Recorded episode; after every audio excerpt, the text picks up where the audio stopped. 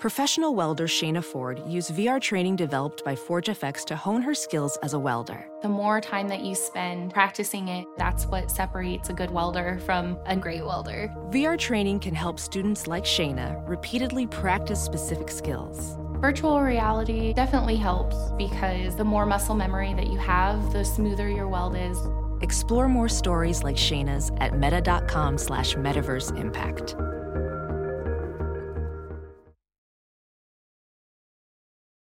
So, what are you supposed to do between each Engadget podcast? Wait in silence? I'm Matt Smith, and every morning I walk through the day's biggest tech stories. It's short, relevant, and ready for listening whenever you wake up. Find Engadget Morning Edition wherever you find your podcasts, or ask your smart speaker for the latest news from Engadget.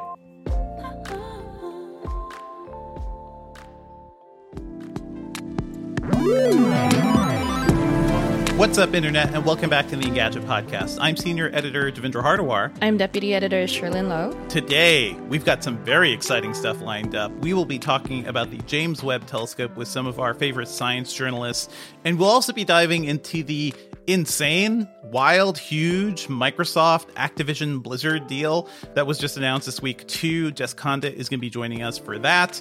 As always, if you're enjoying the Engadget podcast, please be sure to subscribe to us on iTunes or your podcatcher of choice. Leave us a review on iTunes. That's always a big, big help. And uh, you can join us live Thursday mornings, typically around 10 a.m. Eastern, on our YouTube channel. Hey, I just want to take a moment to congratulate everyone. Another banner day for JWST in particular, the secondary mirror deployment folks, you guys did a heck of a job. This is unbelievable. We are now at a point where we're, I looked up before, we're about 600,000 miles from Earth, and we actually have a telescope. So congratulations to everybody. We have a telescope. The, those are iconic words, you know, among the many, many space speeches we've, we've probably heard in our lifetimes. So we will be talking about the James Webb Space Telescope, which is a big, big deal. Something that's been worked on for decades, something I know a lot of astronomers have really been looking forward to. And joining us to kind of figure out what is going on with this thing and what it means for us is Tariq Malik, editor in chief of space.com. Hello, Tariq. Hello, thanks for having us. Hello, and Swapna Krishna, space science and technology journalist uh, all over the place. You write for Engadget and Wired. Hello, Swapna. Hello. Hello. So I want to thank you both for joining us and also how like how are you guys feeling about James Webb right now? Because this thing whenever I talk to anybody who's interested in space, they are kind of on like pins and needles. Uh, they're very scared about things going wrong. They're very excited about like how far we've come so far. Can you guys tell us, like, um, first of all, what is the James Webb Space Telescope, and uh, you know, how are you feeling about the progress so far? Well, I, I, I guess to, to, start off with, the James Webb Space Telescope is, I guess, simply the largest space telescope ever built. Um, it's uh, about five times the size of the Hubble Space Telescope. It's supposed to look farther into the past than ever before, possibly even seeing the, the first stars and, and, and galaxies, or that first light, at least. Uh, and the hope is that it's going to unlock a lot of the, the secrets of what makes the universe that we we see today. Uh, and it's also a technological feat. It's the size of a tennis court that they folded up like an origami uh, uh, construction kit, um, and they launched it on a rocket. And it's um, it's just quite quite simply the scariest telescope I've ever seen launched. Um, bit, bit of bit of FOMO. I was supposed to actually go to the uh, uh, the, the actual launch oh, man. operations no. uh, in Baltimore. Basically, the the clip that that uh, you mentioned where they were talking about it. That's where we were supposed to be. Because they delayed it onto Christmas, it really just did not mesh up, and we had a, a lot of transportation delays Aww. at that time too. Um, and so so that was kind of a, a a bittersweet moment. You know, you, you follow this mission for uh, it's been uh, 20 years now, uh, and then at the end of it, you you kind of can't be there for that that home run that they hit out of the park there. Swapna, were you able to go? Did were you were you gonna go? I would have loved to go, but the constant delays and childcare, like if Ugh. in a vacuum, I would have been in French Guiana in a heartbeat. But oh, just with the constant delays of this telescope, I had no like I had no faith that it was actually going to go up before 2022. So I am so glad it did. Um i feel like we've been terrified the first couple of weeks um and now like when i saw you re-air that clip i got really emotional and i almost started crying. So many so many feelings. Yes. i'm uh what yeah i'm a glass wall of emotion or whatever the anchorman thing is. Um you mentioned french guiana swapna so i just also want to point out uh, people may not know but europe's uh, launching pad is in french guiana in south america right near the equator. I always love uh, hearing about things that launch there because I was born a couple countries away in Guyana. So it is it is cool that science stuff is happening like all over the world, and nobody ever talks about French Guiana. So that is you know that's super cool. Um, so yeah, Swapna, like, what is your take on James Webb um, because I know you've you followed this quite a bit, but also you're you know you're of a different generation too. Like, are you expecting us to be doing more when it comes to like space coverage? Because Hubble is so old. You know, so many of the things we rely on are so old, and it feels like we have not really progressed too much scientifically or like technologically in decades, you know? Yeah, and I think part of the big fear was of this telescope specifically is it's a once in a lifetime thing. If right. one thing didn't right. work, this was this was the chance we were going to get. Like this is it. If this didn't work, you know, it's taken what this telescope has been in development for 30 years. I think the original launch date was like year was supposed to be 2007. Oh, um this was our chance. And so there's a lot of relief. Um, a lot of relief that it seems to have been going so well so far, and um, also, yeah, Knock I think, wood, cross fingers. I know, yeah, it's yeah. not. We're not out of the woods yet. Um, it's easy to feel a lot of, um, you know, and we do feel a lot of relief because a lot of the hard stuff is over, but there's still there's still a lot to do.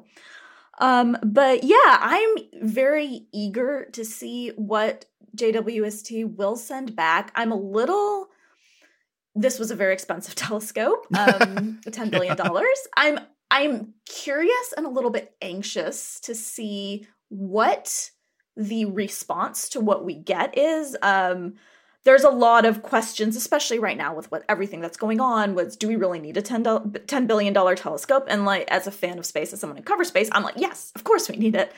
But, you know, I really, really hope that once we start getting data back from it, people will see the need for science for science's sake. Gotcha. And um, you know, speaking of hard stuff, Swapna, like we we've talked about like how delicate this is. I believe the reporting is there are 344 points of failure for launching this telescope, operating this telescope we've cleared a lot of those because they've uh, unfolded the mirrors. It is like uh, right now it's moving towards its permanent orbital spot. What, it, yeah, what else is left to do, and what are the things people are worried about? You know, going forward for the James Webb Telescope? Um, there's still there's still a lot to do. We're still not at Lagrange point two yet, so we still have to get there. I think the goal is um, Sunday, I think Monday now, and still has I think one final four minute burn before it gets to insert itself into orbit, and then there's a really long process. We're not going to see the first uh, data back from this telescope, uh, science data at least, for five more months. You know, there's they have to focus, calibrate, you know, align the mirror, which is going to take a really long time. And um, there's still a lot left to do. It's like, it is like a giant camera, and now we have to dial in the focus meter. Like, I can just, that is kind of wild. Uh, you also mentioned something, Lagrange point two, Swapna. Tariq, what what is that? Why is it important for James Webb to get there. This, this is the the really weird thing about not just this mission, but several others that are like it. Is that in, in order to to kind of get the science that the, the researchers want to do, they need to be in a place that is, you know, fairly fairly out there in deep space, um, but reachable from the rockets that we've got uh, today, uh, and and a place where they can keep the the telescope cool. This is primarily James Webb, an infrared telescope. It's not going to take you know a, a, pretty visible light picture of Mars that we might see from Hubble uh, and whatnot. So they've picked this place called the Sun Earth Lagrange Point Two. It's about a million miles uh, from from Earth on the opposite side of the Sun, and it's just like a space. It's, there's nothing there. It's just an empty space, like a blank parking spot in our orbital it, area. Yeah. Exactly. If you're if you're driving on a highway and there's just like a random parking spot, there's nothing around it. That's what this is. Maybe a couple of cars. So there's a few spacecraft that we've sent there before, uh, and basically it's a stable point that they can orbit around it just because of gravitational uh, uh, uh, effects between the Earth and the Sun, and they can stay there for a good long time. Now, what they're going to do is they're going to go to that point. they're going to set it up so that the, the sun is behind this tennis court size sun shield that, that James Webb has, which will keep all of its science instruments super, super, super cold. The colder they are, the better they can detect just the faintest heat and, and radiation from the stars around them. Uh, and that's what they're hoping to see. Um, it's, uh, as I mentioned, it, it's about 21 feet across the main primary mirror.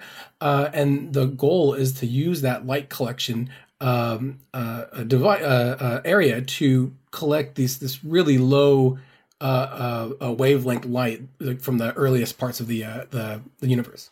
Gotcha. And yeah, let's uh let's dive a little bit deeper into that actually. So conceptually, like uh, at a big picture level, Tariq and Swapna, like what is James Webb doing that Hubble can't, right? I, I seem to recall that there is a limitation in terms of like how far Hubble can see because of where it is, and it you know it's relying on visible light, whereas James Webb has infrared techniques. Um, it it has infrared camera. It can see much further back, but what does that mean? You know, it can see the formation of stars. I believe, like uh, that's what I've been reading.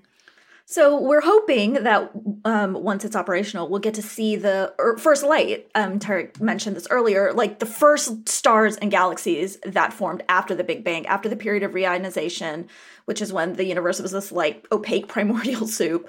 Um, the first light of stars is what ionized the universe and made it clear, like you know, the, so we can see starlight from here.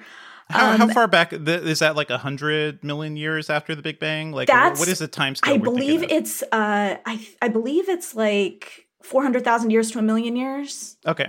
After the Big Bang, and so that's what we're hoping to see. Um, basically, okay. that would be like the. I feel like the holy grail of uh, JWST to be able to see that far back. Gotcha, gotcha. And uh, what sort of equipment does James Webb have that kind of helps it? Uh, see this far back, right? So it's seeing it has infrared that Hubble doesn't have. Uh, it has a much larger mirror, from what I could tell, but we're seeing things like NIRCam and NIRSPEC and MIRI. Uh, what are the tools it has on board? Well, James Webb, it has four primary instruments. Most of them are all just these really sensitive infrared cameras. And what, what they can do, like if, if we compare it to uh, the Hubble Space Telescope, for example. So you've got Hubble. First of all, much smaller. Um, Hubble's uh, um, uh, uh, main main light collection area is um, is about. I think I mentioned this about about one fifth the size of what what James Webb has. Hubble can see invisible light and then an ultraviolet light, and then in kind of like the the the upper levels of infrared light. And what James Webb can do with these four instruments is see a little bit of visible light, like the very reddest of the red, uh, but then go very, very deep down into the really low uh, uh, uh infrared signals with all of these these detectors um, uh, combined and that is what allows them to not just look at this this epoch of reionization is what they call it. You can imagine the early universe being just this dark place because it's just electrons and protons and neutrons. Nothing is sticking together. Then it all starts sticking together and that's when stars are born. Uh, and so they're hoping that to be able to to use these instruments to see that that first light or as close to it as they can. They can also uh, use that infrared te- uh, te- um, detectors to possibly even see the atmospheres of extrasolar planets as they passed behind or passed in front of stars behind them. Um, and they can also fine tune them in our own solar system to look at the atmosphere of uh, uh, the, the, big planets, Jupiter, Saturn, uh, Uranus, and Neptune. Um, look at these weird gas plumes that are coming out of some of the icy moons around those those planets, uh, and see what's in those too. So they're they've got a lot of versatility between our own solar system, uh, the the planets that we're seeing out uh, out uh, across the galaxy, and then maybe even deeper back to the birth of the uh, the universe. Gotcha. Um, you were mentioning extrasolar planets. How is that? How is that different from the way we're detecting and you know uh, just learning things about extrasolar planets right now because I have a distinct memory of being in science class in like the mid 90s and just asking my teachers like so wait we don't know about any planets outside of our solar system? And she just kind of shrugged like I don't know. I I guess not. And then a couple years later we started discovering the first extrasolars and how are the techniques we were using then compared to like what James Webb is going to be able to do? Well, I, I guess you know one one of the the big uh, uh, uh, advances now now as you mentioned in the early 1990s we had we didn't know of any now we know of thousands. It's maybe, wild to me. Uh, Just hey, they're there, yeah. Mm-hmm. And and one of the, the interesting things that James Webb can do is it really can follow up on on those those findings. NASA had um, a space telescope called Kepler, basically taking snapshots and finding all of these planets, maybe getting a little bit of data. Hubble can see some of that infrared signals from uh, from these planets, but just not the detail that that James Webb is hoped to be able to do. Uh, and so that is kind of its its ace in the hole is that it can just look deeper and and farther than ever before, uh, and with much more detail. Now they don't know what they're going to find, um, and it's possible that, as Swapna alluded to, you know, and hopefully I'm going to knock on my desk here mm. Uh, that it doesn't happen, but it's possible something might surprise them on how the telescope works. As it's designed, it's supposed to be able to uh, really just look uh, uh, much more detailed at those atmospheres and see, you know, is there water vapor there that this other signal might have hinted at? So you'll see a lot of people doing science on Hubble now that they can then follow up with with James Webb to confirm that. They can That's be really complementary exciting. is the whole mm-hmm. thing. Like as long as Hubble lasts, like knock on wood, poor poor telescope, they can work together, which is going to be really fantastic. That's that's really exciting. So what what can we learn by knowing more about the atmospheres of these planets too, right? So we've gotten some vague hints like, oh, this may be a habitable Earth-like planet, you know, close to the sun. Would James Webb be able to confirm some of those things? Would it be able to detect, hey, elements of potentially life on these planets? So I think one of the big things that it will be able to do is, um, for example, if you look at the Earth's atmosphere, um, over, we have artificial elements in our atmosphere, like CFCs is a big one that created the hole in our ozone.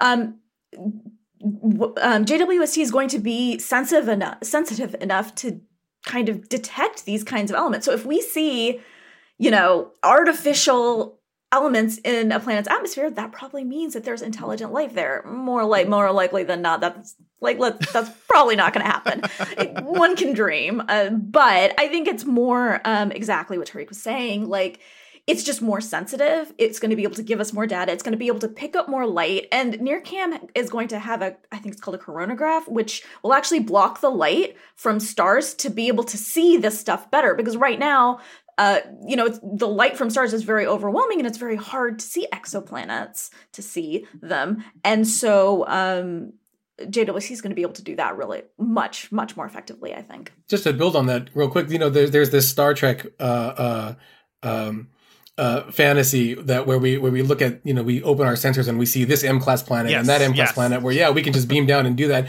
And uh, uh, the one of the big questions that I have had is like what makes us so special? You know there's other planets there's in our in our solar system not all of them have atmospheres but we know that there are some out there beyond that have them. And uh, just getting a, a, a sense of how are those atmospheres? Could they could we live in them? That's what what I'm hoping James Webb is going to give us at least a snapshot of uh, it's a big job. A lot of planets out there to look at. Gotcha, gotcha. Um, what kind of things are beginning to happen right now? We're waiting for James Webb to reach orbit. What do we expect to see from it? Right, like what are the first glimpses of the results that we'll be seeing? Are we expecting like beautiful, I don't know, uh, color accurate renderings? Or are we expecting like uh, infrared signals or something? Like, what do you guys think NASA or will actually be showing off for this thing?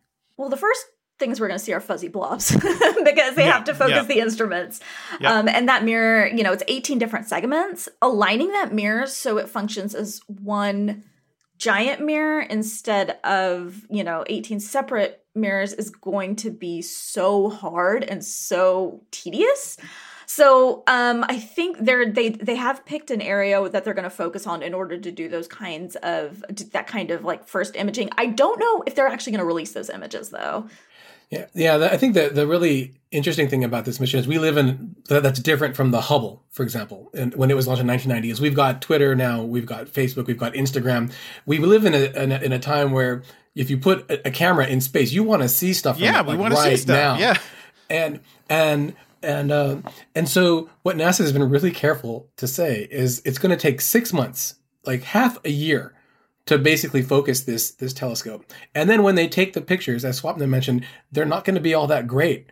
And because they're not great, they don't want to really you know say, hey, here's the here's the first pictures, and and it looks like you know three three three blobs of light that you can't you can't even tell what it is. they want people to, to know what they've paid $10 billion for. and so they've been a little cagey about saying what they're going to look at scientifically for that first science image. They say they've got a list. They're not telling us what's on it, but they're saying it's going to be amazing once they get everything uh, up and running. So, right until then, we I, I just checked. It's eight hundred and fifty nine thousand miles away right now, and and that that's getting uh, a, a bit uh, larger every second. So we just have to, to wait and see. Oh, you could do it. We're we're all rooting for you, James Webb.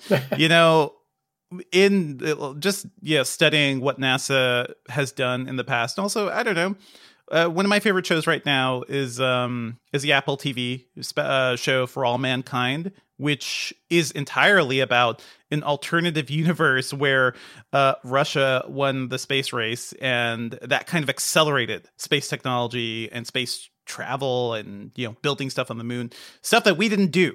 You know, so I'm wondering, like, um, will this, if this is successful, do you think this could lead to more interesting, um, I don't know, space experiments or more investment in it? Because it also seems like uh, a lot of this is like a public real, uh, public relations thing for NASA, right? Like they want to show us the good images to prove that ten billion dollars was worth it, and maybe to prove that we should do more.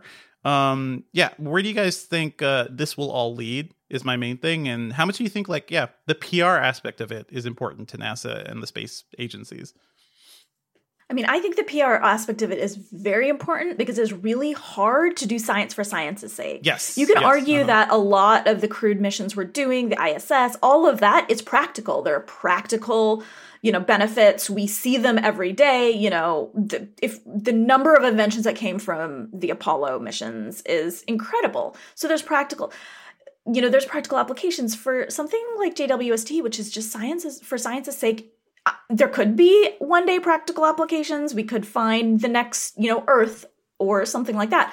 But generally speaking it's a lot harder to make that case. So i really do think it's a very big deal like it is a big pr thing. And in some ways NASA really needs to, you know, get the gorgeous images that really capture people's imagination about space in order to make the case that science for science's sake is worth it. Yeah, and to build on that, you know, uh, Devindra, we're never going to see farther into the universe until we build ginormous telescopes. Um, and until now, the biggest thing that we could put in space was the Hubble Space Telescope, launched 30 years ago plus you know? Uh, and that was the best that we had. And largely we just didn't have anything bigger to put in space uh, or, or any rockets that could do it. What this mission has shown is that you can build a telescope in pieces deploy it in many different intricate steps in space uh, and then have what hopefully will be a working thing. The fact that nothing went wrong in this like horrifically scary deployment secrets over over a holiday you know for, for years where you've got people on their their their on tenterhooks just waiting to see you know are the mirrors going to deploy?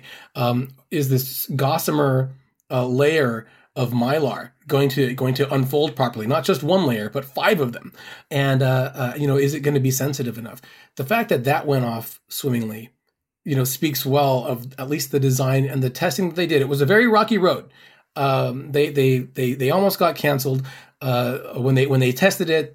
They shook screws loose. Uh, they early days they ripped the, the sun shield, um, but they were able to get through all that. And uh, what they learned from this mission could lead to a telescope designed to look for another Earth specifically that is even larger, that maybe comes together with different different telescopes assembling in space. And uh, and the, as we speak now, even larger rockets are being designed and tested that could then launch those, those bigger missions. And so the engineering feat alone will will lead to new missions that we're going to be able to, to look into. That's really exciting. I think to put this in lay geek terms, uh, I feel like this telescope is is kind of a transformer, right? Like it, it, it, it was launched and it kind of expanded and grew. You're talking about a Voltron. That's right. That's a right. Voltron of a telescope that would be even bigger, more powerful. And I am fully on board for that. Uh, for both of you guys too, like w- w- we've put so much time into this telescope. Uh, there's such a huge investment in it. How long will it actually last? Um, I, have seen a whole bunch of estimates. I heard the launch was like really efficient, so maybe it could last longer than we expected. What's the lifespan we're expecting now? Minimum was five years. That was NASA's. Mm-hmm. If it lasted five years, NASA's like, cool, mission accomplished. really would have liked 10 years. They're saying 20 years right now. Yeah. Wow. Yeah, and twenty years now that that that is contingent on funding, uh, as always, right? Because when they when they do their budget, it's it's for whatever that primary mission is. What we've seen with Hubble is that if everything is working working well, chances are they're going to get the the funding, especially when you've already put ten billion dollars into it. Um, but unlike Hubble, uh, the the big risk here is just the the actual equipment itself. Now, I think we would all be over the moon if if it lasts 20 years, but we can't we can't send astronauts to go and fix it like they did with Hubble. You know, when Hubble first launched, it had blurry vision because of a mirror defect, and they had to send astronauts up to basically give it some contacts. Um, and then they did that over and over. Uh, I think four or five more times uh, to make it bigger, to make it or to make it better, and, and even more uh, more powerful. Uh, and that, that's what we've got up there now. They can't do that with James Webb, so they had to make it as powerful as possible from the get go. Um, kind of like a Swiss Army knife, as opposed to an upgradable uh, uh, computer that you that you put you you you might have. So, twenty years, I think that would be amazing.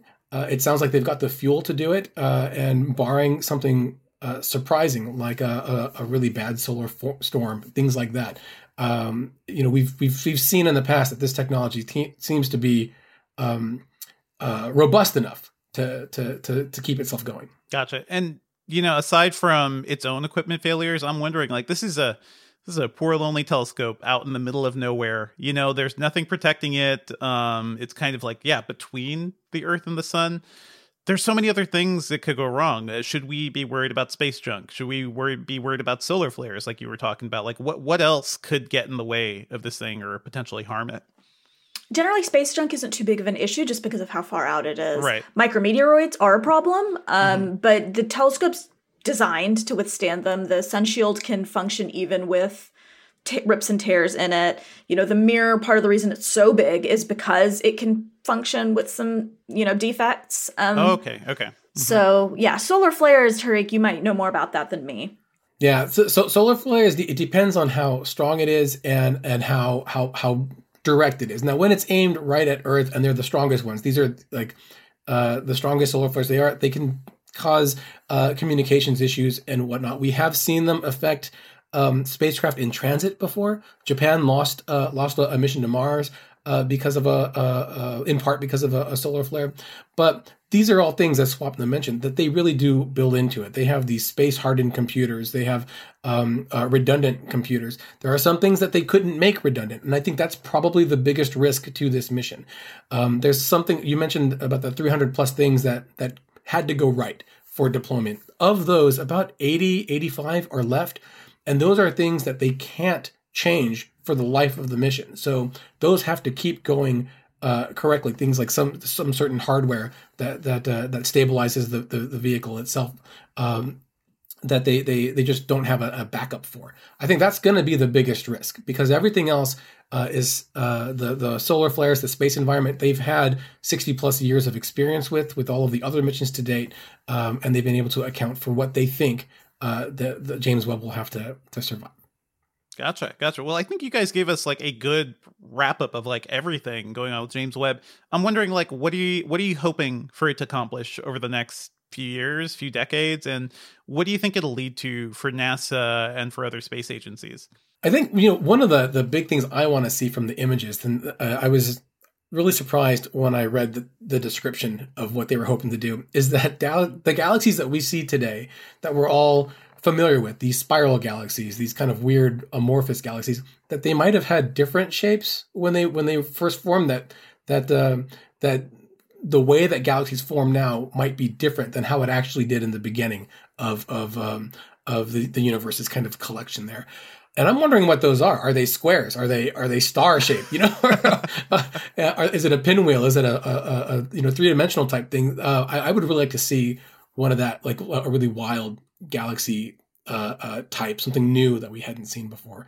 Um, I like all that new stuff there. Swapna? yeah, I am just so curious about the early universe, the period of reionization, you know, what what what did our universe look like as it was forming and you know what can we learn about that and so that's really i want to see those earliest stars i like tariq i want to see those earliest galaxies um i'm just i am so i i think i will be excited no matter what we see because i'm just such a fan of seeing this stuff, but I would I'm really really excited to see that that earliest light. Mm-hmm. I feel like I'm right there with you guys too because I remember when I was a kid in elementary school what I do is I'd go to the library and just check out all the space books and just spend a lot of time staring at the Hubble imagery and imagery, you know, from earlier missions too. I could just imagine like if this thing was successful, like how it would inspire future generations. Uh, looking at how people share bad space like CG space photos, you know, the the like fake space imagery that always gets shared all over, you know, Twitter and the internet. I can just imagine like how how NASA could do if they had like really great accurate imagery that could be shared out there and make people I don't know think about their place in the universe. That'd be nice. Yeah, you scare a lot yeah. of people. Be like, it's sure, so vast sure. and empty out there. Okay. It's so vast. Oh no. Uh, thank you so much, Tariq and Swapna, for joining us to talk about this, and hopefully we'll get you guys back on. Um, you know, as we ha- hit some James Webb milestones, hopefully five or six months, we'll get some actual imagery to talk about. Uh, where can we find you guys on the internet these days, Tariq? Uh, well, I, am uh, at, at, space.com. You can find you find me at, at Tariq J Malik uh, on Twitter or at space, space.com and at space.com on Twitter and Facebook and all of those things. So uh, just keep looking up. Cool. And Swapna? I am on Twitter way too much at S Krishna. I'm on TikTok at Swapna underscore Krishna. And um, I you can find me writing around the internet, cover Star Trek at StarTrek.com. I write about video games at Wired. So just kind of, you know, I am everywhere. Doing cool stuff. I, I have been really enjoying your TikTok Swapna. So hopefully Thank I hope you keep those up. They're a lot of fun. And TikTok is a great platform to like I love it for bite-sized information like mm-hmm. this. So I'm really enjoying it. Great, great. Well, thank you both so much for joining us.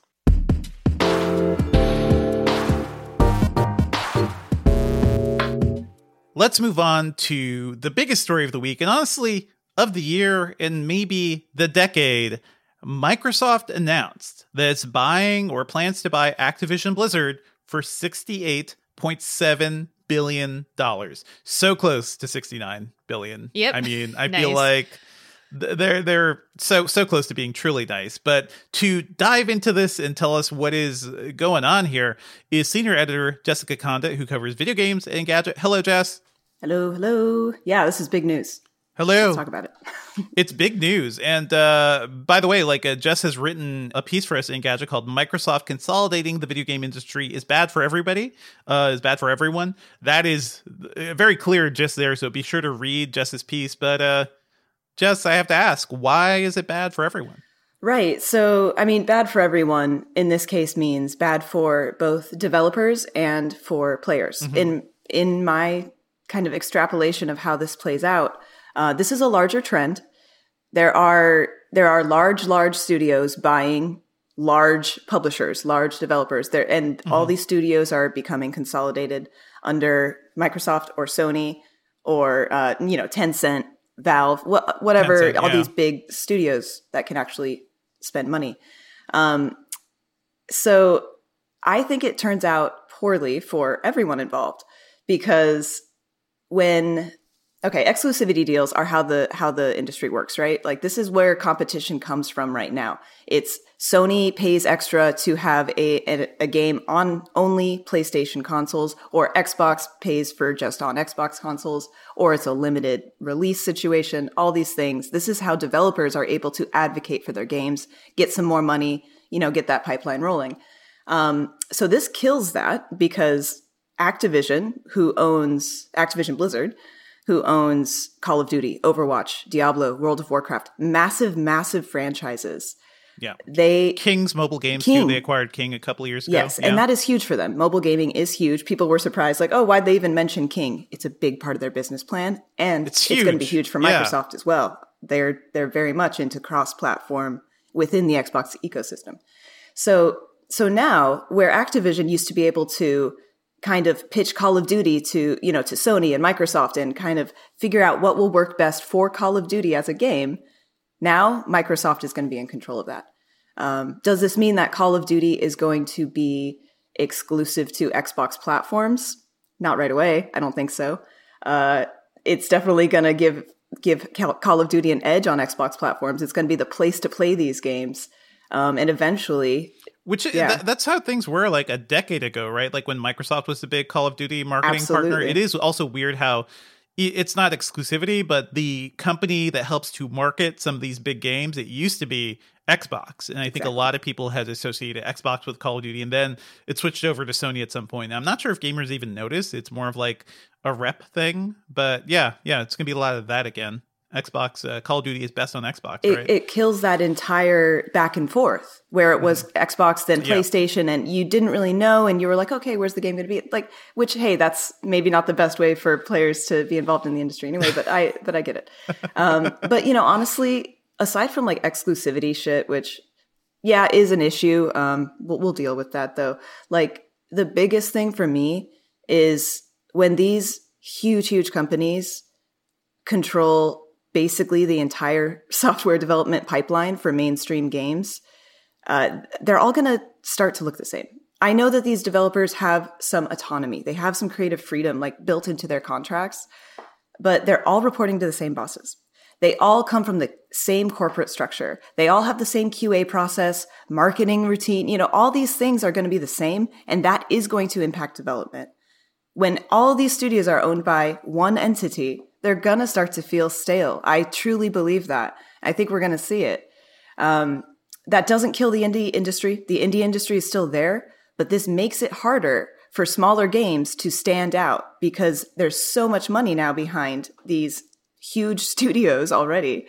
Uh, it just it kind of it kind of saturates the market, um, and indie studios are going to have to participate in a new way um, it it really changes the game. This is a new era. On the flip side, though, I don't I don't know if Activision has always been the best steward of these franchises either. Right? Like I think Activision has also proven to be kind of a bad company when it comes to corporate culture. We've talked about that and uh, around the CEO Bobby Kotick and everything. Um, there is so much going on right now. Like, is this deal like the first thing I first uh, I, I woke up tuesday morning uh, i was off last week uh, we had um, monday off as well for martin luther king jr day so it's just like big like uh, i don't i don't want to come back in i see this news roll in and i just like shoot up awake mm-hmm. like i drank five coffees it's like holy crap this is a lot of money. This is Microsoft's biggest deal ever. It is the biggest all cash deal in gaming ever, too, I believe. Like, it is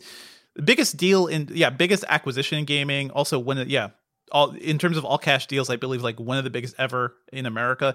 Uh it is freaking freaking huge and has like lasting impacts. And the the first thing i thought is like freaking bobby kotick is going to get like some sort of parachute out of this. And that is essentially it. Like he's going to make hundreds of millions as this deal clears as part of this. I almost wonder like how, we i've seen some reporting. We don't know how much of this is certain but is um you know Activision Blizzard's problems. It's uh tanking stock a little bit because of all these uh because of all the issues around Bobby Kotick. Um was that one reason why Microsoft was like let's let's just go now. This is the cheapest we'll ever get Activision, well, right? I think it's the flip. I think Activision, like you said, mm. has not been a very good steward of these franchises and Activision was looking to sell. I truly believe that. Yep. And I think Microsoft yep. was the only option they had. This is the only company in gaming in the Western world, I would say, that has the cash flow, has the network to actually buy Activision Blizzard, to spend $69 billion. Nice. And like that, that, that is something that Sony can't do. But like this is, this is why this is so shocking. It's because of the size of this deal. It's like Sony is also buying studios. Absolutely. Like this is happening. This is not just Microsoft, but so this Sony is, more piecemeal. So yes. Sony's like, yeah, picking and choosing like, oh, I'll take you. Microsoft was just like, I'm buying this entire All store. Like give me everything. And we've seen yes. how long Microsoft Studios, Xbox Game Studios, those games take a while to come out. like I don't know if this is exactly going to speed up the pipeline. Um, but hey, I do well, think that, Activision that's one thing, innovation. So yeah. I mean, at the very least, like it could mean different, certainly different leadership for the people at Activision. So maybe it's a better thing for them overall. We don't, we don't know. There's a lot of stuff we don't know. Uh, the reporting around this, uh, the announcement was that like Bobby Kotick will be sticking around with Activision as part of this deal, and then there was future, there was like other reporting from the Wall Street Journal that was like yeah, he will leave. Like he will leave as soon as this com- completes, but he will get a lot of. He will leave in a golden parachute, so, and he is being rewarded yeah. for creating a culture yep. of gender discrimination and sexual harassment at one of at one of the largest studios in in the entire world. This is I, I think it's no disgraceful. Like his consequence yeah, yeah. is money. Yeah. His consequence is leaving and being rich forever. And I I truly think that's gross. I think Microsoft should have done more there. But once again, like we were saying when we talked about the Activision scandal when it was breaking, Kotick's not going anywhere. Mm-hmm. He controls the board. Mm-hmm. He controls Activision. He is that studio, and this is just proof of that. The board supports him too, so I almost wonder if like this was the best possible outcome for them too, because they're like, well, we're not we're not gonna fight our guy, you know, like what can we do? The safe space uh, for him. I, it's it's the gross. safe space, yeah. So so here's my here's my question, which is if Bobby Kotick is gonna leave with the golden parachute, and everyone else that's staying behind, I guess, is going to is, is supportive of him. Do you think they're all going to leave after Microsoft takes over, or or no one supports they're him? They're going to stay. the developers okay. there so do not support the him. board. The, sh- the, board that were right, not the developers, mm. but like the people that were on the board apparently didn't want to do anything about him, um, like penalizing or punishing him. Are those people going to work well with Microsoft then? The board just tends to like disappear with an acquisition, right? Because you don't have multiple boards mm once you. Yeah, I think they just get bought so out. So they're just gonna they're, they they're no gone. longer have shares or own, right? Okay. They're happy about this. So everyone this there is what gets they rewarded. Wanted. Yeah, they're they're very very happy right now. Okay. Yeah, yeah, yeah. All the people at the top are winning, and we're gonna figure it out. The rest of us, yeah. It's like a mafia ring where y- you all win. Basically, like they'll they'll make this mess, and uh, the people up top will will win everything. Let's talk about you know. So yeah, it, not great, not great for video game culture, not great for basically rewarding Bobby Kotick. What does this mean more broadly for Microsoft? Because I saw some early headlines It was like Microsoft is preparing for the metaverse, and Stop please, my we God. all rolled our eyes. We're like. The metaverse doesn't exist. No. Like, just calm down. Gaming, like the gaming industry exists right now. It's really big. And I think that's the big thing here is this really all about Game Pass? Because that is kind of where I'm landing on it, right? Like it is to me, it seems like Microsoft's just like Game Pass is already the best deal in gaming. How about all of your favorite games from Activision? You know, how about um, Call of Duty being immediately available on uh, on Game Pass day one?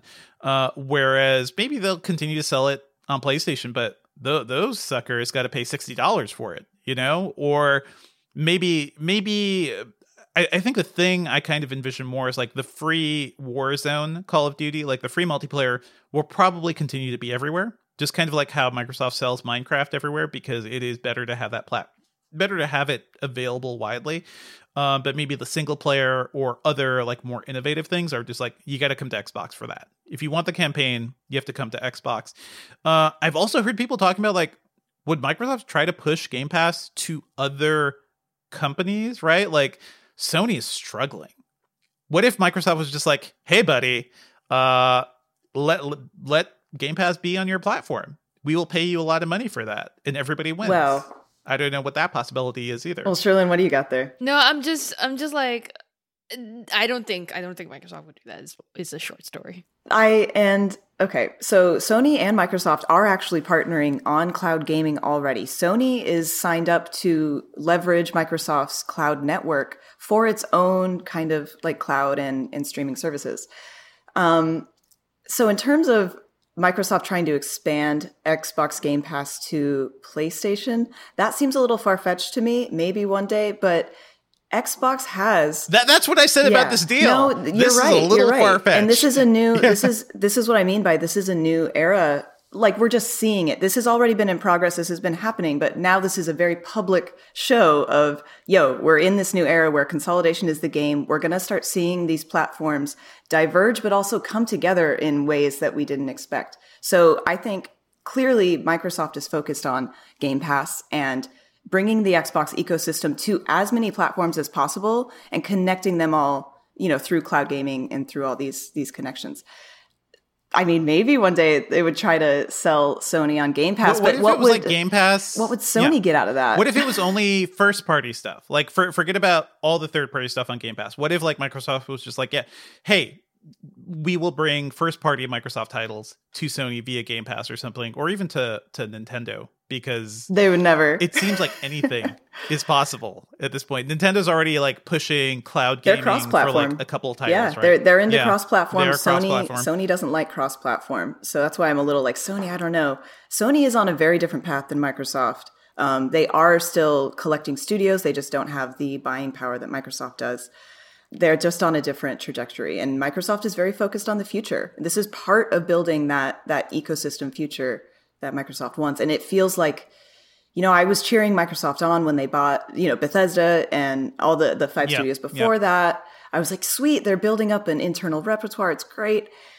But this is something different. This really Activision is something different. It is. I mean, this is I think in my lifetime, like one of the one of those big pieces of gaming news that will fundamentally change the landscape of like what this industry looks like moving forward. So people pay attention to this if you don't normally if you don't normally care about like business news, um, sometimes it's important, especially when it will completely change the tides of a whole industry. Uh, Jess, we are hearing that Sony, like Sony, is working on something, right, to like revamp uh, PlayStation Now, make something into like a Game Pass alternative. What is going on there? And y- you point out, like, yeah, they're just very different things, right? Like what Sony does is basically pour a lot of money into like big single player AAA campaigns, right? Like things that look really pretty, uh, things that look like blockbuster movies. Whereas Microsoft is just trying all sorts of different things right now, and I feel like hasn't really landed on an identity as a publisher. Um, but like, what is Sony doing versus you know to to take on Game Pass at this point? Well, they're definitely not revamping the Vita, which will forever be a tragedy Ooh. in my mind. And maybe there'll be a video or article coming up about that soon we'll see. Um, so Sony is on a very traditional console upgrade cycle path, right? Like the PS5 is is clearly just the next generation of the PlayStation console line. It's powerful, it's incredibly beautiful. It can it can power amazing games. Um, and then they have their internal studios and they're they're delivering yes, beautiful first party games. This is just how it's been done. Um, Sony has dabbled in, you know, PlayStation Now, cloud gaming. Back in the day, they were the first ones, like with Gaikai. They were trying to really bring cloud gaming to the masses, but the oh, network I remember was not Gaikai. there. Yes, remember yeah. that? Remember Ouya? Just on a tangent, the Ouya, the mm-hmm, little micro mm-hmm. console. I have one. It's right, but it's right behind me. I love yeah. that. I love that. And then, well, see, then Sony had like the PS Vita TV, which was like kind of like a micro console. There were things they could have done.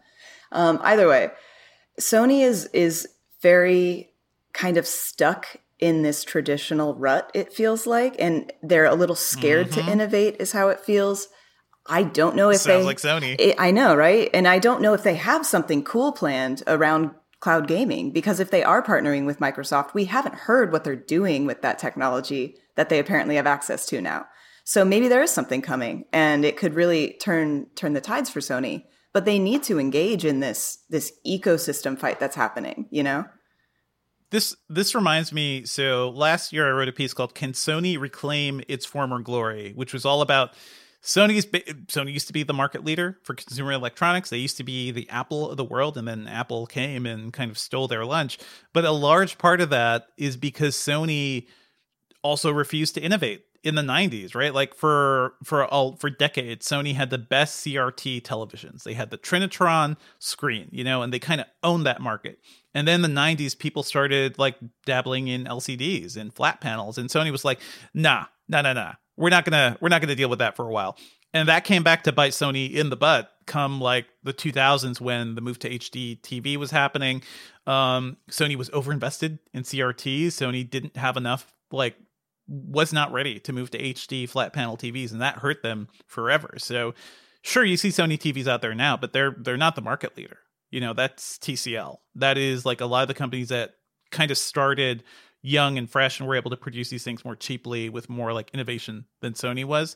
And you know, when I wrote that article, I don't know if I told you guys this, but Sony PR like called me that morning. It was like, "Hey, man, what's up with this?" And I'm like, "Show me the lie." Yeah. Show me the lie. Do you have a correction? Sony. And yeah.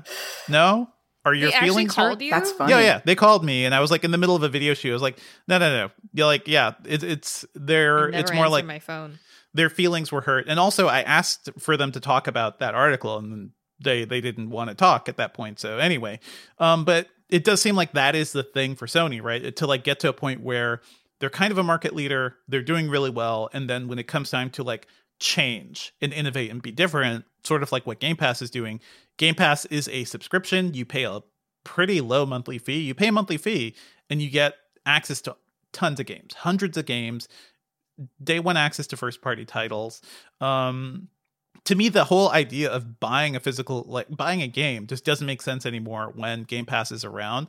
I found myself waiting on PC titles and things I wanted to play until it hits like Game Pass because why spend why spend that 60 bucks unless it's for a developer I really love or like an indie developer that I fully want to support. I'll, the economics of buying new games at full price just doesn't make any sense anymore. And I, Sony, like, if things continue this way for the next five years, I don't know how Sony can keep asking people to do that. Basically, well, and yeah. like even in terms of innovation and and what you're talking about, even in the PS4's life cycle, like PS3, PS4, PS5 Sony was like kind of stole the indie crown from Xbox back in the day. I wrote an article about how Sony has just lost the indie market. I think it was E3 2018. Uh, it's on it's on Engadget, um, and it's it's where Sony was killing it with indie games. We were like, you know, it was it was just hands down. Microsoft dropped the ball. Sony was killing it, and then Sony just stopped. You know, and it's like, why? You you had something that everyone why? loved. Why? Same with the Vita. Like yeah, why? you, you have this thing. Why stop? Why stop? Like we were we were loving it. Why would you just totally abandon this? But uh, it, it comes down to it looks like fear. You know, on the outside, it looks like fear of it, of trying something new and and really going all in on a new idea. Um, so that sucks. I think the best response to this that I saw um, on Twitter was basically like after this, it, it, was Sony's reaction to the Activision Microsoft deal was a picture of James Franco from Spider Man and his line saying, "All I have now is Spider Man." Oh my! I did like, not that's see basically, that. That's hilarious. That's it. Yes. That's yes. yeah. And what, what is keeping Souls. Sony afloat is Sony Pictures and Demon Souls, but PlayStation is a big part of Sony's revenue, and Spider Man, Sony Pictures is doing really well. But that's beyond it. Beyond that, like that, that is kind of what is keeping that company afloat. Um, we kind of like dismissed the idea of the metaverse early on, but I do want to say like having more developers is not a bad thing. If Microsoft had more teams and more like bodies, um, would Halo Infinite have had a full year delay? You know, I, I do think like things like that, prepping Microsoft to push things out maybe faster without crunching people too much, um, or at least being more efficient about how it can build these things and being ready for. I don't know. I don't. What's coming next? I'm VR sorry. World. Like, yeah, I got to push back on that. I think bigger means slower. Bigger is slower.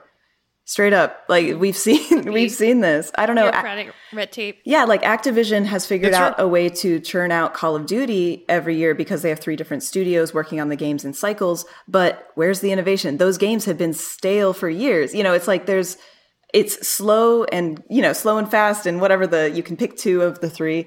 I, I just don't. I don't think big is necessarily gonna mean that games are coming out faster. I really don't. Yeah. I, I, think Halo Infinite was just a cursed project to begin with. Like it was like started, it was start and stopped, and like had had creative reboots, and we're seeing like there's a lot of story elements that are still like in in the game that they just kind of just never touched on. So it's just one of those things. I do wonder, like, if they threw more bodies at it, could it be better, uh, or could it be more complete? But that game already has the not. most bodies on it and the most money. But you know, it's the thing. It's like when when something gets that big, how do you be creative in that space when you have 50 people checking everything and changing everything and making it look exactly the same? I just, that's how it goes. Yeah, yeah, yeah. But hey, Microsoft is now Disney, so there you go. Microsoft is now Disney. But you know what? In that vein, so there's there's a certain like uh, corporate homogenization there in terms of creativity. But meanwhile, you know what?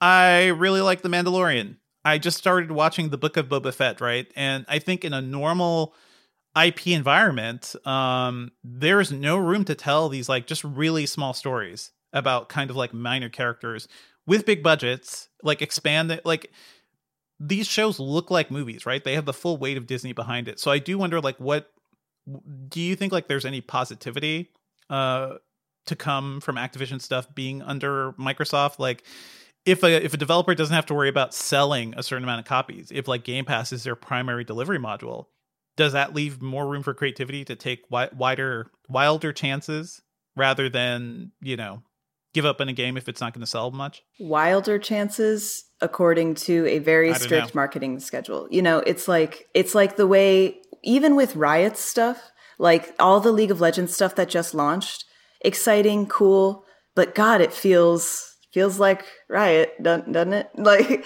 it's just like i don't know um like Arcane is cool. So I'm I'm just kind of I'm drawing comparisons just because yep, it's on yep, top yep. of my mind. Arcane is cool. So what if we saw something like that? Arcane's but cool. we're already getting a Halo TV show. I just I don't know if this benefits the the whole yeah, I know. I don't know if this benefits necessarily the creative process. I, I truly don't. I, I hope that there is more money for cool, weird stuff. But I honestly will always believe that that's going to be in the independent market. That's going to be outside of these these corporate structures. I bet we'll get some amazing games with with cool mechanics and you know they'll use features of the consoles that are very very interesting.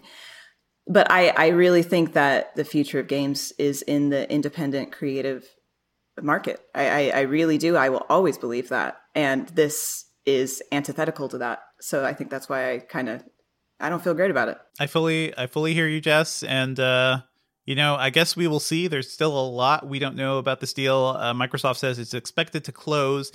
It, it, for, it has to get through regulatory approval, which is a thing we we will continue to track. But if everything goes smoothly, they don't expect it to close until like the middle of 2023, which is, I believe, like the end of their fiscal year. So this there's like a long runway to this thing.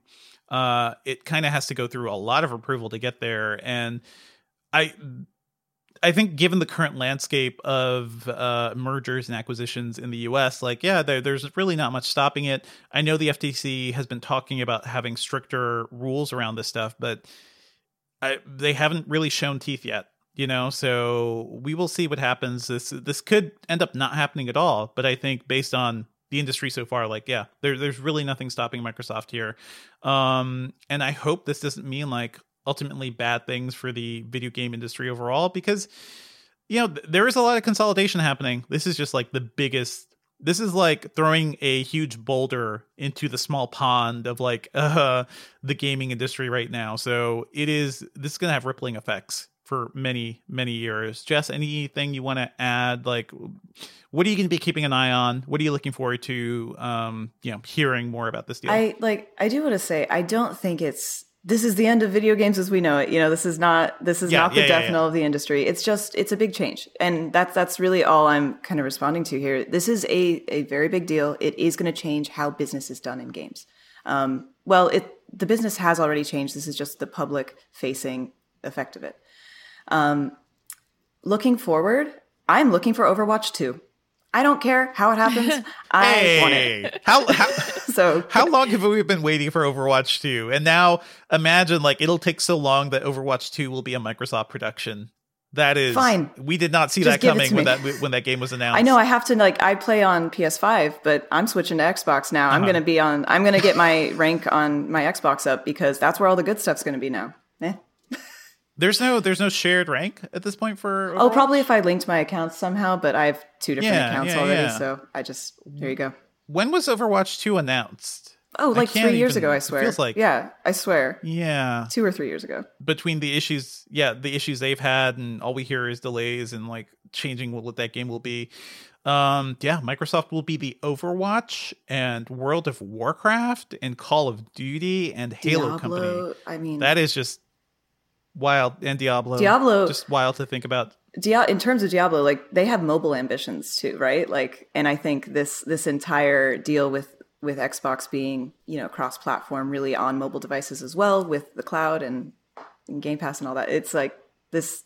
There's a lot. It makes a lot of sense it's just mm-hmm. yeah. we we didn't talk much about this, but yeah, Microsoft has like very little presence in mobile gaming. Like aside from like Minecraft being out there, they did try Minecraft Earth as that AR project, and that died because of the pandemic. Um, I hope they bring that back, and maybe I don't know. Maybe we will see what else happens. Uh, Microsoft will also own King. Right, King is everywhere. King is everywhere. King is what people are playing on their phones all their time, thanks to Candy Crush and everything. So, anyway, we will be keeping an eye on the story thank you so much, Jess, for breaking it down with us. Uh, where can people find you on the internet these days? On Instagram, Jess L. Conditt, and Twitter, Jess Conditt. I'll see you there.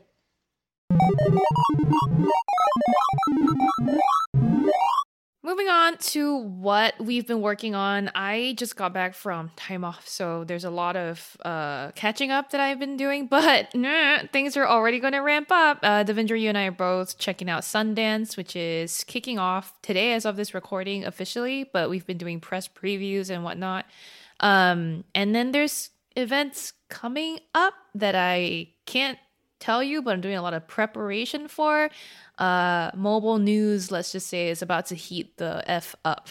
So we're going to please stop, get ready for please all stop that. mobile news. I know, I know. Do we know anything about Mobile World Congress yet? Like, it probably. I've been be getting the pitches. Uh, apparently, yeah. there's some sort of show going on, whether it's a hybrid, fully virtual in person only, which is a stupid idea. Uh, show we don't know yet, but I I know that I'm not planning on traveling yet.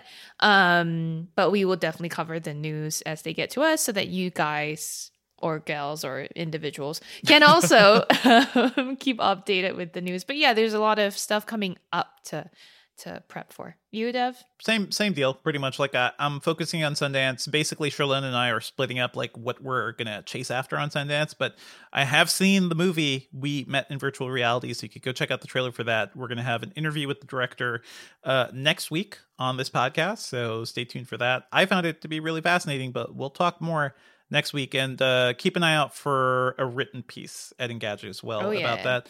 And uh, you know, th- there are a bunch of movies at Sundance I'm really excited for. Yes. No like major releases, but I I'm always like open for like big surprises. Yeah, they always surprise us about at Sundance with like last minute additions. Like the Nicolas Cage film "Pay the Devil" last year was just thrown on suddenly, and then you know, Prisoners of the Ghostland. Oh yeah. yeah, sorry, yes, that one. What was that it, or was it? Paid? It was. It was kind of thrown on a little lever. There, there was another one. There was a Maybe Japanese was one Nick that I'm Cage thinking of. that was Prisoners of the Ghostland. Okay, okay. Yeah. Oh boy. And uh, it was it was fine. Not, Yeah, that was not the best not- Nicolas Cage mhm. movie last year. Nope, not at Uh-huh. all. Whereas Pig was fantastic. I haven't seen Uh, that But yeah, Oh, okay. that's you should watch Pig. Uh, everybody should watch Pig. That's what we've been working on. I want to hear about your pop culture picks, Cherlynn. Yeah. So okay, I during my break I was able to catch up with a lot of shows, and one of them was Eternals. I finally got to see Eternals. I um Yay. uh um I I enjoyed it. I have a I lot feel like of- this is a movie better on a big screen. but Yes, yeah. I mean, I, I, I, I, as with most Marvel movies, I enjoyed it. I didn't, I didn't have many bones to pick, other than I think it was a little kind of all over the place. But then you have a show that's an ensemble cast of like ten people. It kind of is like hard to be too focused anyway. Um, I thought Robb Stark was great. Uh, I also thought uh, Robb Stark and Jon and Snow. Jon Snow. Yeah, exactly. movie. I was like, God. love that they were both trying to date the same person. Great. Um, Name Cersei, the same person. also named Cersei. exactly name Cersei. I was We- like, this is so cannot. Game of Thrones. What are you doing to me? Uh, and then Train to It's Busan. like culture is so Yeah. small. Yeah. Exactly. It's like first of all, they. Well, I mean, they all borrowed names here and there. What? I was just like game, having a very big Game of Thrones moment.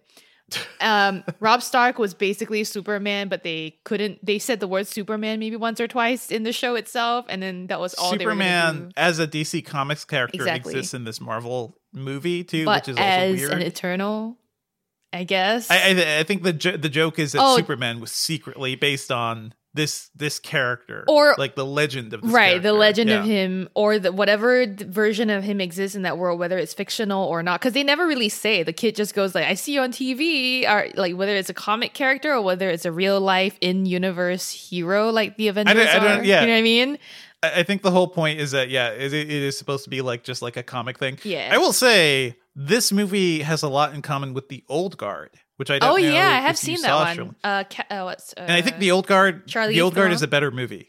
The Charlize Theron Yeah. movie, and that is a better movie about basically timeless timeless warriors though that have existed since for hundreds potentially thousands yeah. of years you know and have been in all of our conflicts and have basically superpowers well but um, i mean the yeah. old guard didn't turn into moana at the end so like it was kind of you know what i mean That's true.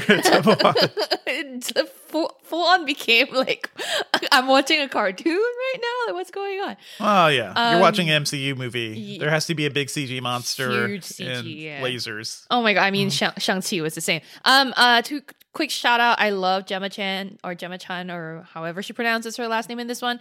Um, and I guess Don Lee is his name in uh, English name. I I know the guy from him. Train to Busan. Exactly, yeah. I know him better with by his he he of the name. great arms. Oh yeah, Train to Busan. Oh, yeah. Oh yeah, I also yeah. really appreciated the the deaf character. I can't pronounce her name, Makart or something. You know what I mean? I can't get all their names right. Um, but she, I, I like that, you know, seems like a lot of the character the actors learned some sign language for this role. Kumail Nanjiani was incredibly like just hamming it up, I think, for the camera the whole time. I felt like that was the yeah. thing. Anyway.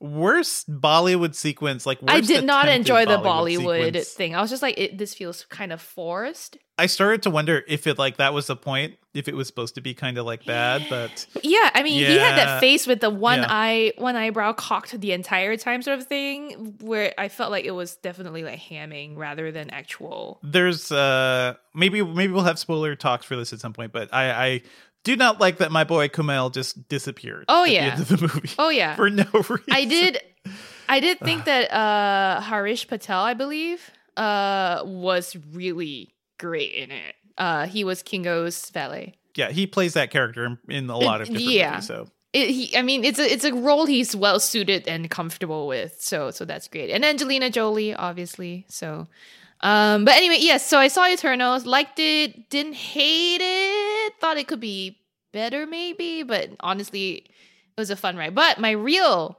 recommendation, and if you follow me on Twitter, you will uh, know I've been enjoying Archive 81. Um, it's a Netflix show based on a podcast series. Why what, Devindra? Now I'm nervous. I I'm just like wondering, like, of all the things that you could be watching Ooh, right why now, not? you go to Archive 81. Have you heard okay, of it? go on. Please go on. I liked it. I will say I love and hate it. The problem is that I hate so much about it that I can't really like rewatch it too much but I really like like a lot of elements of it that I'm like itching to watch it again and again. Um, this is a show about uh, uh, the protagonist is an archivist, and he's hired to restore some uh, damaged old tapes uh, that a grad student recorded uh, as her dissertation project back in 1994. These tapes were destroyed in a fire that took down a building called the Vis- the Visser uh, in, I believe, New York, and it's a fictional building. Uh, and throughout the process of restoring, he learns about this person. He learns about some very supernatural, hinky goings on at this building. This this is a horror, a horror, show, show based clear, on the right? occult. Supposed to be, yeah. It's I everything I love. Very supernatural. There's like you know, it, it's I love it. I loved it was Exorcist meets I don't know MST3K. but know. you also hate I, it. But I hate it for a few reasons. One, so the sound design is awesome in this. It it sent there's one tune that go is featured in the show that really just grabs like just settles into your brain and just sticks there. And I love it. I can hear it in my head right now. I hate that one of the sort of main guest stars is a rat. And the rat's name is Ratty. Like, I don't need to Ratty. see a rodent on TV and I don't want to hear the squeaks. So that's one of the things I hate about it. The other thing is uh, the the the female protagonist. I didn't enjoy her acting very much. Um, Dina uh, is her first name. I forget her last name. I'm sorry. Um, Shihabi. Yeah, uh, yeah. She she does a very good job, but I feel like parts of it are kind of overly intense. Um, and also it's just the the writing is kind of weak in the sense that every character says fucking or fuck a little too much. Just like I mean, th- this is a show based on a podcast, the right? Podcast so it's, it's also sort of better. like uh, the roots, yeah. yeah. The podcast is really good, um, and the podcast creator it was involved in the produ- produ- production of this series, so that's great. But I just I I went and listened to the podcast after watching the show, and I realized it was just a lot richer. It just had a lot more time to develop the story, whereas this one it was just trying to do a lot at once. It it was good enough though to get me like very interested to learn more about this world and this lore that they've built. So, um, anyway, if you're into horror and that sort of stuff, Archive 81 is you have to put up with some quirks here and there. If you don't hate rats, you're better off than I am. Um, but yeah, I I I, I enjoy it. It's a great story. Okay, great. I, I, will probably check this out eventually. It's just there's so much other stuff, Cherlynn. So many other things to watch, including Station Eleven, which finished uh its season. Probably is going to be its only season. Um, but yeah, it's a limited series based on an adaptation of the book. Uh, I talked about this before. I believe it's a post-apocalyptic story about yeah, a flu that kills like 98% of the world's population and what it's really about is about how society sort of recovers from it. So I do want to say it starts really strong. Um, the first episode, a lot of people told me like, yeah, I don't really want to watch a like violent pandemic thing right now, and I totally get that. Um, I think the first episode is the most triggering uh, one because that's the one where people start to discover what's happening and they go into lockdown. They kind of do their things, and you see all the parallels from basically what we've gone through over the last few years. But then it is also a time hopping show that kind of goes back and forth in the timeline, like 20 years later, to see how like society's rebuilding after this and kind of flashes back a little, sort of like Lost. Um, it focuses on a uh, basically a troupe of actors who go around and just do Shakespeare because that is like that is one way to survive in in the end times. It's just like let's let's hold on to the bits of culture we have and tell stories and try to like find humanity in the stories we've always told. Um i love that idea at the beginning of the show and every single episode of the show just like gets more and more interesting and it is so well written it is so well acted and the basically the entire back half of the show i was just a bawling mess because it is it's very emotional in terms of like how people respond to the end of the world and also in terms of like what these characters go through. And I feel like we can all relate to it right now. Like, hey, me dragging my family from New York to Georgia to like be in like supposedly a safer place, or at least to have like a like a, a pl- an environment that's different from New York. Um, I feel a lot of that, and I feel like the way our lives have been reshaped, and the way like we've had like have like come to terms with a new world, um, and we're still going dealing with the virus. Um, there is so much to hold on to here, but I think the overall like message from the show is really hopeful and positive and like is like, yeah, maybe humanity will survive thanks to the stories we tell each other and we will support each other, you know, when we can. Like maybe it's not all doom and gloom, even if mm-hmm. everybody's dying all around us. I don't know. That's the uh, takeaway I had from it. So I think it's really worth watching. I think you'd like it, Cherlynn. And it is also like yeah, it's mm. deeply emotional. Like it, it is like it makes you care about these characters. So I'm going to be reading this book. I've heard the oh, book. I saw the book. I heard. Yeah. I've heard the show is oh, even really? wow. better than the book. So I'm going to go back just kind of see like what the uh, like where this world kind of began and what the deeper structure of it is. But I really loved it. This is on HBO Max, so definitely worth checking out. I also wanted to bring up something a little lighter, a little more fun, and that is Peacemaker, the new show uh, also on HBO Max, starring John Cena. And I have to say, like, I took my time getting to the show because I was like, first of all, uh, I love James Gunn. Um, I am not as into like the DC universe at this point, and I like James Gunn's Suicide Squad movie, but I also think Peacemaker did something a little unforgivable. I'd say, like something I didn't, something that's really, really bad for a character like that. And the show kind of reckons with that. Like it starts with him basically spending four years in jail for what happened in the Suicide Squad, but also in him basically being let down and betrayed by the country, and him like reckoning with the fact that he is kind of a crappy dude. Like he is, he is made, he has killed people um that probably he shouldn't have killed, and he is kind of reckoning with that. Um, this show is really funny. It's really profane. Like one of the uh, one of the like opening sequences is like him just talking to a janitor and the jan and uh, the janitor is played by Rizwan Manji. I believe mm. he was on the mm. Daily Show at one at some point. And the janitor's like, "Yeah, you're that racist superhero, right? You're the one that only kills brown people."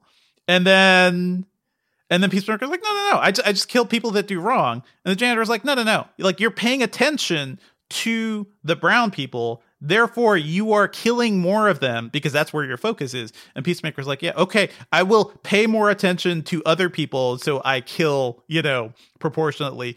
And it's this great back and forth of like a character who is kind of, kind of a mess and a character who is kind of he's an anti-hero because he believes in justice at all costs. Um, this show is a better James Gunn project than Suicide Squad is. And I think that's the main reason I dig it. It is allowed to be weird, it is allowed to be profane and super violent. And even though Suicide Squad was like an R rated movie, I feel like it was still constrained a little um, and felt a little forced. Whereas the personality of the show is a lot of fun. So if you want something that is just like fun and profane and silly, and you get to see John Cena like having a huge fight in his tidy whities. Um, this is really a masterclass it, it is John Cena being a really great comedian and a really great like leading star. So he is a lot of fun in this. It's definitely worth checking out. This is Peacemaker on HBO Max. I think it's worth a watch. Well, that's it for the episode this week, everyone. Thank you as always for listening. Our theme music is by game composer Dale North. Our outro music is by our very own Terrence O'Brien. The podcast is produced by Ben Ellman. You can find Devindra online at at Devindra on Twitter, and I chat about movies and TV at the Filmcast at thefilmcast.com. If you will promise never to tweet me about rats, I'm at Cherlynn Low on Twitter. Email us your thoughts at podcast at engadget.com. Leave us a review, please, on iTunes, and subscribe on anything that gets podcasts, including Spotify. To spend $69 billion, nice